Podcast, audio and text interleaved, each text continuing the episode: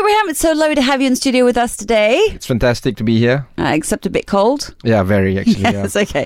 The first article today, which is Malaysia recorded 2,690 COVID 19 cases on Sunday, bringing the cumulative total to close to 393,000. And in the same 24 hour period, there were 10 fatalities, bringing the death toll to 1,436. Now, looking at these figures and the facts that medical experts have now called on a more targeted MCO to prevent a fourth wave of infections, how important is it to reinstate a more targeted MCO? So I think it's like this, right? I don't think MCO is no longer viable. I think vaccination is going to be a big deal now. Um, not just vaccines per se. We've had 9 million people registered on MySejahtera. If we use the current um, vaccination rate at 20,000 people per day, it's going to take more than four years to actually clear it. And that's not Wow. acceptable. Yeah, people don't get vaccinated over the weekends. Um, during Ramadan, uh, the vaccination process slows down. So the question is why? Is it lack of staff? Do we really need to bring in other people? What about the private sector, private hospitals? Do we really need to rope in a lot more people? Mm-hmm. Um, I've just had a conversation with uh, the sports industry uh, collective. Uh, they are marathon organizers, marathon runners, and all that um, on my show. And we were talking about how they could be used as a resource to actually help or assist with the vaccinations. Right. AstraZeneca, notwithstanding whether or not the government decides to go ahead or not go ahead, it doesn't really matter. We have uh, enough um, vaccines already to help clear people. We just need to get the shots in people's arms as soon as possible. So, you know, MCO just won't cut it anymore. What about what they're saying about targeted? Is that possible? It's possible, but then you have um, the protests that is currently happening in Sabah, where it's way too targeted. Two weeks, um, they cordoned off a village to a point where they have no access to food and water outside. So that's another problem in itself, you know. So it's very difficult for you to say, okay, it's going to be targeted, it's going to address this society or that society or this kampong jalan, whatever. MCOs are a thing of the past. We have to move ahead with vaccinations now. Even around the world, we're not looking at vaccin- um, um, MCOs any longer. It's all about vaccinations, the process of it. Is there a process that can be sort of started to ramp things up, in your opinion? Yes, yes, you can. You can start by roping in more people, private health, uh, healthcare people, um, uh, you know, volunteers, uh, those that run stadiums, um, schools should not allow back students. Maybe, maybe let in adults, people like you and me, uh, into the school so that we can have our vaccinations. Have you done your vaccination? No, waiting. Waiting. Exactly right. So, but you've you've re- registered. Of course, So you and me yes. are part of that nine million people that is practically waiting, and we have no idea when, and and Yeah. that's the problem right now. Now, the operating hours for the Aidilfitri Bazaar has been extended until 2 a.m. starting from Saturday. Why was this time extension granted to the bazaar? So I worked at Menara Bumiputera Commerce opposite of Sogo for a few years. During those days, I was ready to work all the way until wee hours, and it's always interesting to uh, you know get out of the office at one or two a.m. during fasting month and walk around uh, the bazaar, and it was fun. But that was there was no pandemic then. The- Right. right and and it's bizarre to think that people thousands of people flocking to these areas um, not just Jalan Tukar Rahman thinking that the pandemic is out of reach or, or thinking that they're tired of it and they're just going to bulldoze through it. That's why back to our earlier statement just now it's not the MCO no longer it's about vaccinations. People are familiar with the risk. Fe- people are aware of the kind of things and precautions that they have to do or take but they still do it. And that's the reason why we cannot stop the natural human behavior of being merry and happy. It's fasting month. People want to shop people want to get out and and to try to stop and curb this behavior it's really impossible for you to do so what's next for these people and by the way cases are going to spike up it goes without saying right I was going to ask you about how the time extension is going to, you know, affect the already rising numbers. I mean, It's it's, already been going up since, you know. and it's going to go up some more. Right now, the uh, MySejahtera um, app shows an R number of 1.15. Um, and if it is to be believed, it is 1.15. That means for every 100 people, 115 people will be affected. And this Oh. number will continue to increase in the near term. And that's without these time extensions. And with the time extension extensions being introduced, uh, it's going to be just problematic for us to presume it's going to go up to even 1.3, 1.4, even. Who knows, right? When you ex- continue the exposure of uh, people, um, particularly at places where it's closed and confined, mm-hmm. like a Bazaar Ramadan, maybe it's, it's outdoors, but it's still hustle and bustle. People are still trying to crowd around and get there, whatever yeah, it is. Right? I mean, let's be practical here. You're going to stand one meter from everyone else uh, at these Bazaar Ramadan, and that's the reality of things. You're going to rub shoulder to shoulder. You're going to get infection cases going up. Now, that's without the time extension. With the time extension, you're going to get it even worse. So the question now is, why is the government introducing this, right?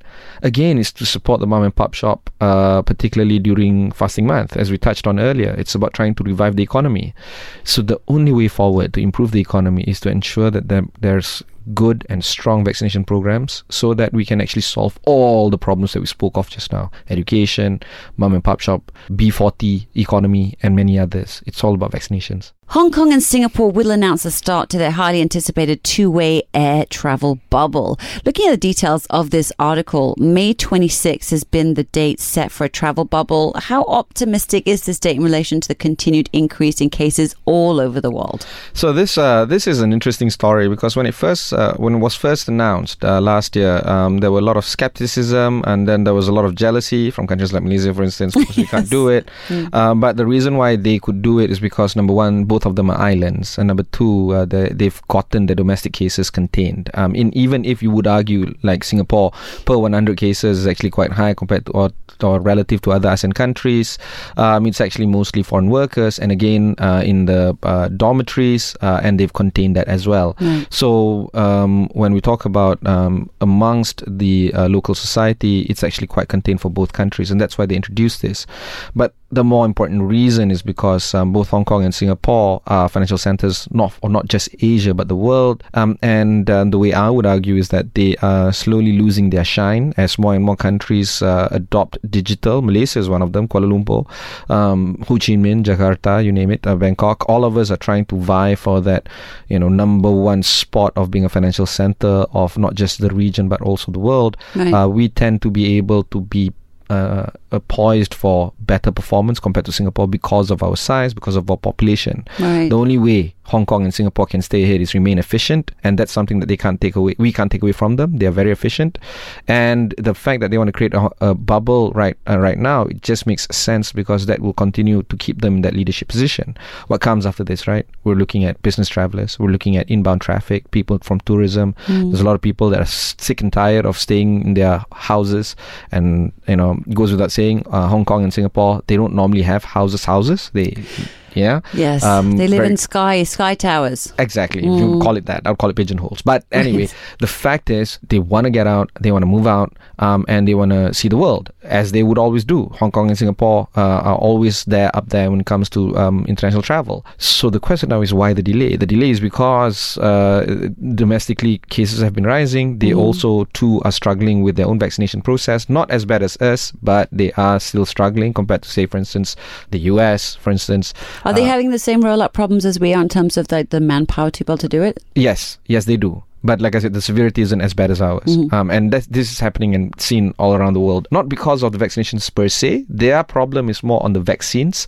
Uh, Singapore has solved that one. Uh, but I think Hong Kong is still struggling in terms of trying to procure the vaccines outright. Mm. And therefore, uh, they have to push this down to May 26. Having said that, May 26 rollout is still a good idea for them for the um, travel bubble to happen. I've read just before doing this um, uh, conversation with you, Asha. Mm. We're, we're, looking at some small opposition between Hong Kong Hong Kongers and Singaporeans in terms of the travel bubble, uh, but I don't know whether this is, um, I guess, a mass view of how things are. I think in general they like the idea, and I think uh, if we uh, see this as a beacon of um, or a model to emulate, uh, I think we can do it too. But it's not that easy. Like I said, they're both islands, and it's very easy to contain them. Okay. SMK Convent Bukit Nanas, having obtained a further 60 year extension of its land lease, should be recognized as a National Heritage Site. In your opinion, is the extension good enough or is it important to get the Heritage Site status itself? You know, I want to know what was the original reason why the uh, CBN alumni or the Convent Bukit Nanas uh, alumni um, were, you know, raising hue and cry. Um, what was at stake? Um, I know it's not just about losing the school outright. I think it's about the developmental stages that might come in. Um, People are talking about how BBGS was gone and in its place um, A mall. a mall yeah, uh, came uh, and took its place. Um, but I can't find uh, with um, strong evidence the original reason why uh, CBN um, folks are now very, very angry at the situation. Having said that, if if the land office wants to uh, take away uh, um, and in its place replace it with some development, malls or otherwise, why was it? Uh, why was that decision uh, dissolved in the first place? Was the decision to take away or remove Convocationes very flimsy to begin with? Mm. Now, if it's if it was any other school, uh, this might not have taken place. I'm t- I can tell you that. But when you have an alumni like uh, Rafidah Aziz, when you have an alumni like um, all the other luminaries like Adibano and the, and likes, and you know they're banging through our doors here in Astro, uh, uh, asking us to be on Astro Awani talking about this uh, Right. and a- airing their case. Um, without which I think uh, this uh, reversal or extension of lease for another 60 years might not have taken place. I come from uh, SMK Damansara Utama in front of Uptown. Right. It's the I don't know any you know luminaries from that school. So if they were to come and, and take away uh, that school from our uh, clasp, I think they would have done it. Right. So so basically it's it's the voices not just necessarily being loud but having some weight and gravitas behind them. Yeah. So who who is that voice? Uh, who does Right. that voice belong to? Right. Okay. So having said that, uh, do we really need to talk about the heritage status? Yeah, absolutely. But if you think about priority when it comes to the education system in Malaysia, granting heritage site status to schools like CBN might not rank highly. Uh, compared to other items within the education ministry. Right now, the focus of Malaysia is not just about the healthcare, it's about the education system and the digitization of the, the two sectors.